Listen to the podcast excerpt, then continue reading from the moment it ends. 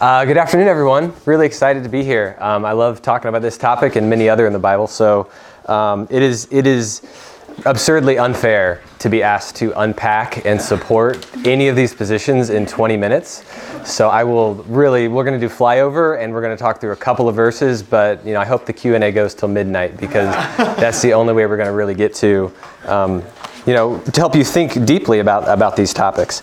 And really, so this will be a launching point for most of you to just continue your study. I hope it's not going to be, you know, if, you, if your position changes tonight, maybe, but uh, there probably probably is a lot more study you need to do if you don't have a position firmly, uh, you know, formed on this. So I will represent the pre-mill view. Uh, there are kind of two. Uh, most commonly with pre-mill is also this concept of pre-trib, so pre-tribulation and uh, it's not always, but common. And so I'll, I'll, represent that as well. But then I'll throw in another view that's a little similar to it. So the pre, uh, first, I'll just describe kind of what is the pre-mill, premillennial, pre-tribulational view in a, in a brief overview, and then I'll dive in maybe two or three scriptures if we have time, and then some strengths and weaknesses, and then we'll keep moving through the night. So the first thing to say about the pre-mill, pre-trib view is that at some point in the future. And I, I, have this hunch that it may be on the Feast of Trumpets, if anyone has studied the Feasts of Israel. Um, at some point in the future, unknown, uh, Jesus will partially return in the clouds, as the scripture says, and every believer will immediately disappear. And it'll be the, you know, the Tim LaHaye, the Left Behind situation, right? If you've read those books or seen those movies, that's kind of the pre-mill, pre-trib view. And uh, so believers will disappear, as well as every dead believer will be resurrected and go straight to the clouds. Uh, and they will go up to heaven, and there will be a seven-year wedding feast with the Lamb in heaven. Um, after this, uh, not necessarily immediately after, but likely close, you know, shortly after that tribulation or that um, that uh, rapture, uh, there will be a seven-year period that begins that is known typically as the tribulation. But actually, only the second half of that time period is named in Scripture. The second three and a half time, the second half of that, the second three and a half years of that seven year period, is known as the Great Tribulation or the time of Jacob's trouble. And so, in that, uh, as that seven year period begins, um, the Antichrist will, uh, will be a, he'll start as a peaceful secular ruler. And he will, uh, he will set a, a, treaty with Israel and surrounding nations that will actually bring peace to the Middle East for three and a half years. Um, and this, so, so people will, you know, think very highly of this ruler, who will initially come in peace. Um, but he will, uh, you know, overall take con- more and more control over world world um, order, and uh, and then three and a half years into that uh, into that seven year period, the Antichrist will go into a newly rebuilt temple. So the temple that know, there's been two iterations of that temple thus far, the, the Israelite temple, the Temple of Solomon, will be rebuilt. And, uh, and during this time, or before this time, and three and a half years in, the Antichrist will go into the temple and defile it and claim himself to be God. And uh, that will usher in an enormous persecution, um, both on any new believers that have come since the rapture, as well as on Israel. Uh, and so the Antichrist will make it his goal to stamp out Israel by any means necessary. Um, during this time, as Revelation unpacks, there will be trumpets, uh, seals, and bowls. Right? There's all there are seals, trumpets, and bowls, and there are uh, many plagues that strike the earth throughout this time period. The, this is a, a, horrific time to be on earth. Um, there are, you know, hail from, you know, the, the sun gets dark. There's hail. There's um, there's plague. There's famine. There's wars. There's all kinds of things that are happening at a, an extremely escalated rate at this time. Um, and uh, and let's see here. So this massive persecution that I mentioned that the Jews will actually lead to likely two thirds of the remaining Jews on earth will be killed at this time. Only one third will remain, and I can point to a, a passage we'll look at if we have time. But that one third will go through the fire, and then they will see uh, Jesus return and accept him as their Messiah because uh, because I do want to be very clear that even though I do have um, a different view on God's dealing with ethnic Israel versus God's dealing with the church, um, there there is, is only one way to heaven, and that is through Christ. So that is so we all share that. This is not heretical in any way, and um, and so the the ethnic Israelites will come to Christ and find Him to be their Savior when He returns, or shortly before. Um, so when Jesus does finally return at the end of that seven year period, and he physically rescues the Jews from this unbelievable persecution, um, likely in Petra, but could be in another area, then he will travel to uh, Jerusalem. He will slay the Antichrist. He will slay the enemies of the Antichrist. There'll be an enormous battle. We've heard of the Battle of Armageddon, um, which is in the valley of Megiddo, there, right, right outside of Jerusalem. And uh, then we'll usher in the millennial reign through that victory. Now, what will happen is many people will die. I mean, the, the blood will rise to, the, to a horse's bridle in this, in this battle. I mean, it is unbelievable the, the bloodshed and, and um, that, that will occur at this time. But not everyone will die, including non believers. There will be both believers and non believers that are humans that are brought into the millennial reign. As well as those that have been raptured, the church will be brought back with Christ when he returns. And so there will be this strange mix of people with immortal bodies and people that are still humans in the, in the millennial reign. And there will be repopulating of the earth through those that, uh, that were humans, right? They will still. Um, they will still have children. There will be the ability to disobey God during that time, even though Satan will be bound. So that's an, an, important topic we'll probably get into. So when Christ returns and defeats Satan, he will bind him for 1,000 years, as Revelation 20 says.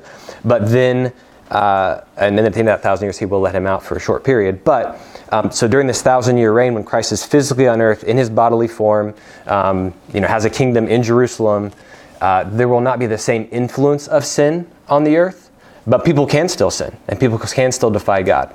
And he won't utterly stamp it out whenever it happens, although there will be, it does appear to be that there will be some punishments for, for disobeying uh, Christ and his kingdom at that time. Um, let's see, what else? So then after that, so that 1,000 years uh, uh, will be a, a, a, time of great peace, you know, great flourishing on earth, but not the ultimate end state. At the end of that thousand year period, Satan will be loosed once again for a very short period of time, Revelation says, and he will gather armies again, and then there will be one final battle. At the end of that battle, Satan will be thrown into the lake of fire with all sin and death forever. And that will be the point at which God will uh, destroy the earth by fire he will remake everything through that fire, and there will be a new heavens and a new earth. And that will be the eternal state, to our knowledge, where there will be no more death, no more sin, no more pain, no more suffering in any way, shape, or form. Um, and there are every single sentence that I said we should talk. We should point to Bible verses, right? And we won't have time uh, to get to all those verses. Uh, the new, maybe one last thing. The new Jerusalem will be a giant cube. I literally believe that a giant cube the size of Europe that will come out uh, of, uh, of heaven, and, uh, and the tree of life will be resurrected or recreated. The curse will be completely lifted, and it will be like the Edenic state again at that point. So I do think we all agree we're going back to Eden. That's the final, you know, the end of the final chapter. But this is a very convoluted way of getting there, that, this premill, uh, pre-trib viewpoint.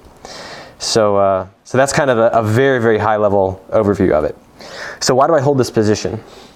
Um, so, first, because of the way that I understand prophecies and types to have been fulfilled throughout Scripture. This is probably the most important thing, and this is something where uh, you know, uh, Brian mentioned don't get lost in the, uh, the forest for the trees, right? Maybe if I'd say something about the, the pre mill um, viewpoint, it's that you do, we do look at the trees in a lot of detail. Um, now, that doesn't mean I don't think I've lost a view of the forest, but you can get lost, you know, you can lose sight of the forest because we look at every single prophecy and the specifics of that prophecy and the wording of that prophecy, and we say that's going to be fulfilled quite literally, just as it was said. And so that's, and, and the reason that I, I feel pretty comfortable in that, in that vein of thought is because if you study prophecy and its fulfillment, so probably, a, I don't know, depends on the estimate, but maybe up to a quarter of Scripture was prophecy when it was written. I mean, there's just a massive amounts of scripture that are prophecy. And, uh, and if you study that, there's so many that have been fulfilled. And I would say the ones that have been fulfilled, you see this type of specific fulfillment to them. And so I'm very comfortable saying, okay, prophecy that I haven't seen fulfilled this way, I would expect to have that same kind of specificity to it.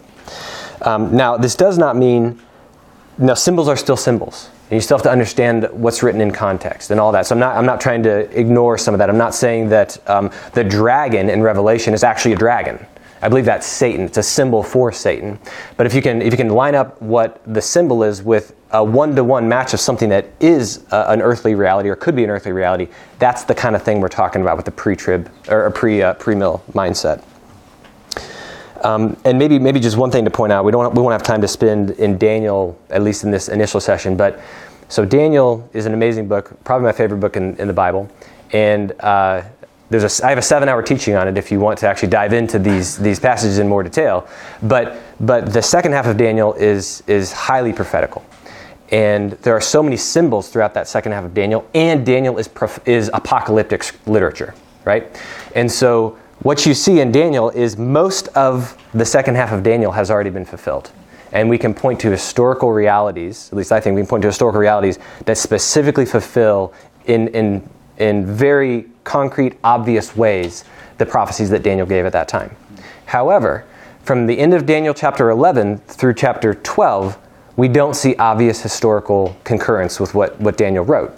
And so I would say, okay, if, you, if we look at Daniel 11 and 12, you will find lots of things that are very specific about an antichrist and what he's going to do and this, this temple and all this stuff. And I say, well, that's got to happen.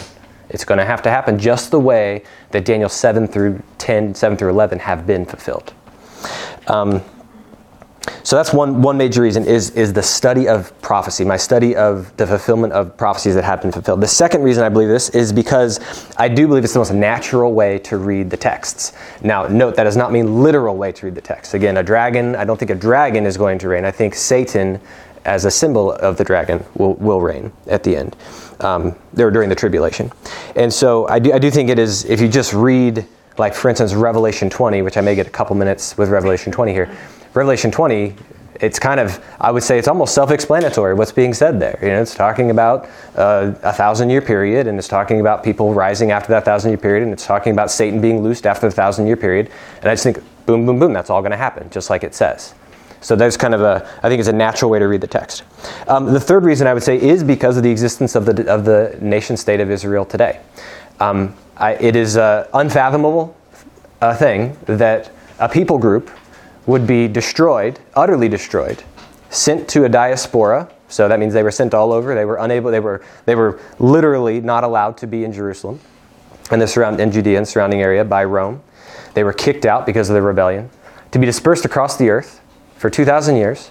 Their language to be dead. The Hebrew language was dead for two thousand years, just like Latin is a dead language. Hebrew was a dead language for two thousand years, and the, that for whatever reason you can say God did it, or you can just say coincidence, but it seems very unlikely to be coincidence that that, that that people group, that we all think was an important people group that God was working with in the Old Testament, would now come back and be living in that land now. And that Hebrew would be the language spoken and written in that land now.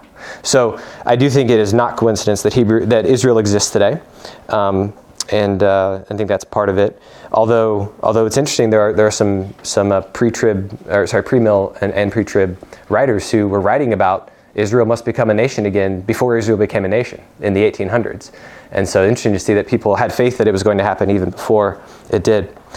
And then the last the last reason this is a bit technical, but the last reason I hold to this view is I believe it's highly unlikely that the book of Revelation was written before 70 AD. Now, why is that important? What does that, what does that mean to anything? Okay, so 70 AD was when the, when the Romans destroyed um, the, the, the Israel. They destroyed Jerusalem. They kicked all the inhabitants out. They destroyed the temple. Literally, here's a, they literally tore the temple, the temple t- stone by stone. Not one stone was left upon another when the Romans uh, overthrew the Israelites. And, and, uh, and the reason that they did that was to get all the gold out. Table was filled with gold. And the Romans had burned it down, and they wanted to get all the gold out. So again, that's just an it's like a, a small little snippet of the way that I see prophecy fulfillment. It was literally fulfilled that not one stone would be left upon another. Not generally fulfilled that the temple would be overthrown or destroyed. So, um, so anyway, um, if Revelation was written before 70 AD, you could potentially argue that a lot of things talked about in Revelation are about this, this destruction of Jerusalem that's going to happen in 70 AD. However, I would argue that if it's written after 70 AD, it doesn't make a lot of sense that you'd be pointing back to the destruction of 70 AD and saying that um, and saying that this is you know prophetic apocalyptic scripture. And so um, I think a strong, there's a strong case that can be made based on early church fathers who reference that John was sent to the island of Patmos during the reign of Domitian, which was in the 90s, not the 70s AD, so after the destruction of the temple. And there's some other historical facts that I think corroborate uh, John's being sent into exile later than 70 AD. And so that's very detailed. I won't have time to get into that. But if in fact it's written after 70 AD, I don't think we can say that, that Revelation primarily refers to um, the destruction of the temple in 70 AD. Okay, so I've got six minutes left, and I've been through one out of my three pages. So what we will do is uh, we're going to look just briefly at Romans Romans nine through eleven, which I, maybe some other folks will hit on as well, and and we will. And the point that I just want to draw out is, if you don't hear anything else, what I'm going to try to draw out is this concept that Paul has distinctive categories in his mind between um, ethnic Israel and between the church.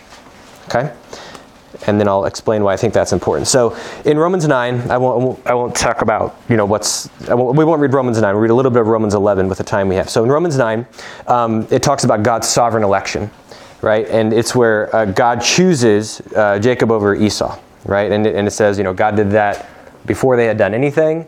And essentially, this concept that God is sovereign over everything, including your salvation, including all events. God is sovereign, and He chooses.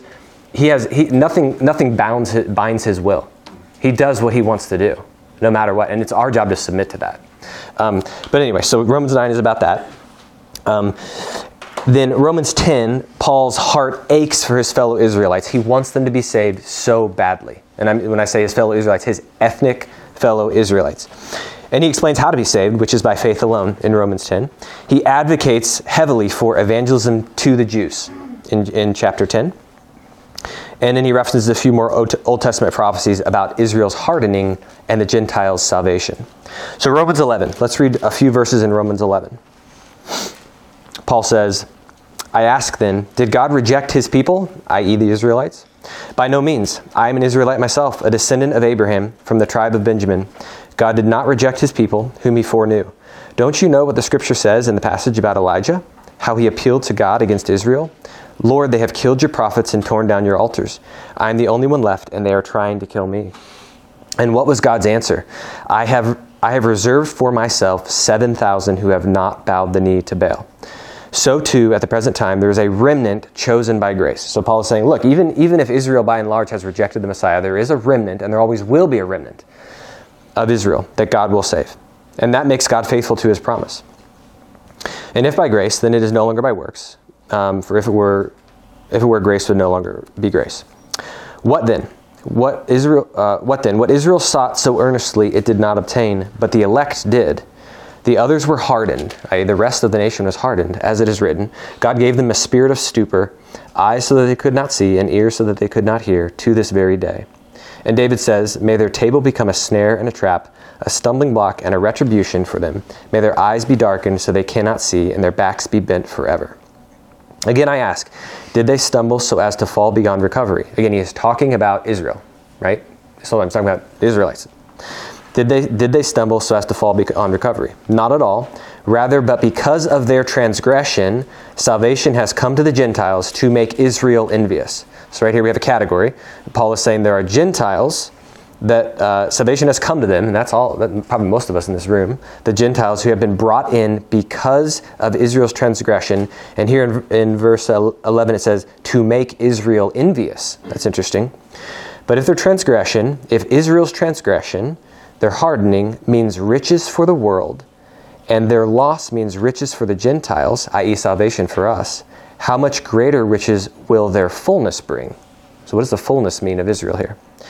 I am talking to you, Gentiles. Inasmuch as I am the apostle to the Gentiles, I make much of my ministry in hope that I may somehow arouse my own people, i.e., ethnic Israel, to envy and save some of them.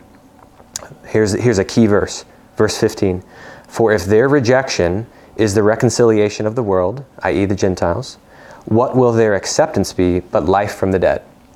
And so a, a pre mill position is that Israel returns to Christ, and their return to Christ is what ushers in the resurrection of the dead. If the part of the dough offered as first fruits is holy, then the whole batch is holy. And if the root is holy, so are the branches. And then I'll jump to verse 25 here.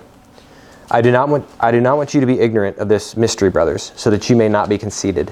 Israel is speaking plainly now. Israel has experienced a hardening in part until the full number of Gentiles has come in. And so all Israel will be saved. What does that mean? As it is written, the deliverer will come from Zion, he will turn godlessness away from Jacob, and this is my covenant with him when I take away their sins.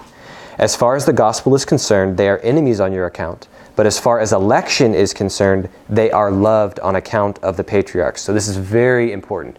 I believe that Israel is still loved by God on account of the patriarchs. Okay? because he is talking about Israel here in the ethnic sense as a separate entity than those saved Gentiles throughout this whole passage. Just as you who were at one time disobedient to God have now received mercy as a result of their disobedience, so too have um, so too have now become disobedient. So they too have now become disobedient. I, the Jews have now become disobedient, in order that they too may receive mercy as a result of God's mercy to you. For God has bound all men over to disobedience, so that He may have mercy on them all. So this is and and uh, and this will be maybe clear as, as other people speak about this dynamic of the church um, taking up the mantle of the promises that were given to Israel. That's the other viewpoints um, believe that that the church is, is, that the promises of God are kind of uh, I don't want to say singular, but they, they carry through a, one people group that God is working with. And that was Israel in the Old Testament, true Israel, a subset of Israel, and now has become the church in the New Testament. And I'm saying, no, I believe they are still separate categories. Again, only one way to, to salvation, only one way through Christ, but God still thinks about them differently. Um, so let's see here. We will have no time to talk about Zechariah 14. Please write down Zechariah 13 and 14 in your notes. That is a very interesting passage about, the, about what happens when Christ returns. Very detailed, very specific. I think, very difficult to interpret besides this concept of just looking at every tree and saying that must be what happens. When Christ returns, he's going to put droughts on certain people. When Christ returns, the bells there's going to be bells on horses that say certain things and all this stuff. So, um, and I know I'm out of time here, so I'm, I'm just going to do real quick weaknesses um, of this position. So the first thing I say is it's convoluted or complicated. There's a lot of stuff that I think happens between now and the millennial reign and the eternal state. There's all kinds of crazy stuff that's, that's going to happen. Um, but I would argue, counter argue, say that, that that's actually how God has worked all along. If you think about how he worked with Adam and then he kicked him, why didn't he just get rid of Adam and start fresh? No, he kicked him out of the garden, but he still worked with him. Then why did God kill everyone on earth except for eight people in the flood? That's a crazy way to work. But that's how God decided to work. I'm going to, I'm going to kill everything and everyone on earth except for eight people. I'm going to restart with them. If you think about the way he has two comings of the Messiah, the Jews in the Old Testament didn't really see that, right? They saw a coming of the Messiah that was going to be both a political and spiritual ruler, and that's why they missed Jesus. But no, there's this, there's this gap of at least 2,000 years between his first and second coming. There's all kinds of strange ways that the way God works. And so, again, I don't, I don't see it too, too odd that, that the future is going to be strange as well. Um, the day of the Lord, here's another a weakness of this view. The day of the Lord and the coming of the Son of Man must be kind of separate events or two events uh, uh, that kind of encompass a time period as opposed to just a single day right? And so sometimes when you read these passages it may look like it kind of looks like it's a single day a single event. And i would point to a concept called prophetic telescoping that could potentially explain that. We may get into later. Um, another, another weakness of this view is the idea of gentiles being grafted into israel. That's a very strong passage that kind of you can argue means that now the church is, is the continuation of, of who God is working with. And, the, and, God is working with the church, don't get me wrong. But um, the church, it, it, through these passages, this concept that, that Gentiles have been grafted into Israel and that not all Israel is Israel, some of these passages related to that, may make you think that, okay, well, that, that means that Israel is the continuation of, of who God is working with, and ethnic Israel no longer matters moving forward. Um, and then also discussions around Christians being the temple, right? That muddies the water on, okay, do we need a future temple if we are the temple now? Things like that. So there are definitely some passages um, that, uh, that are good, you know, proof texts or texts for other, other views. Um, and since I am out of time and I said I would keep to it, I won't get into all the application of this view viewpoint, but, uh, but hopefully that gives you a very, very rough lay of the land. And hopefully I can talk more about it in a little bit.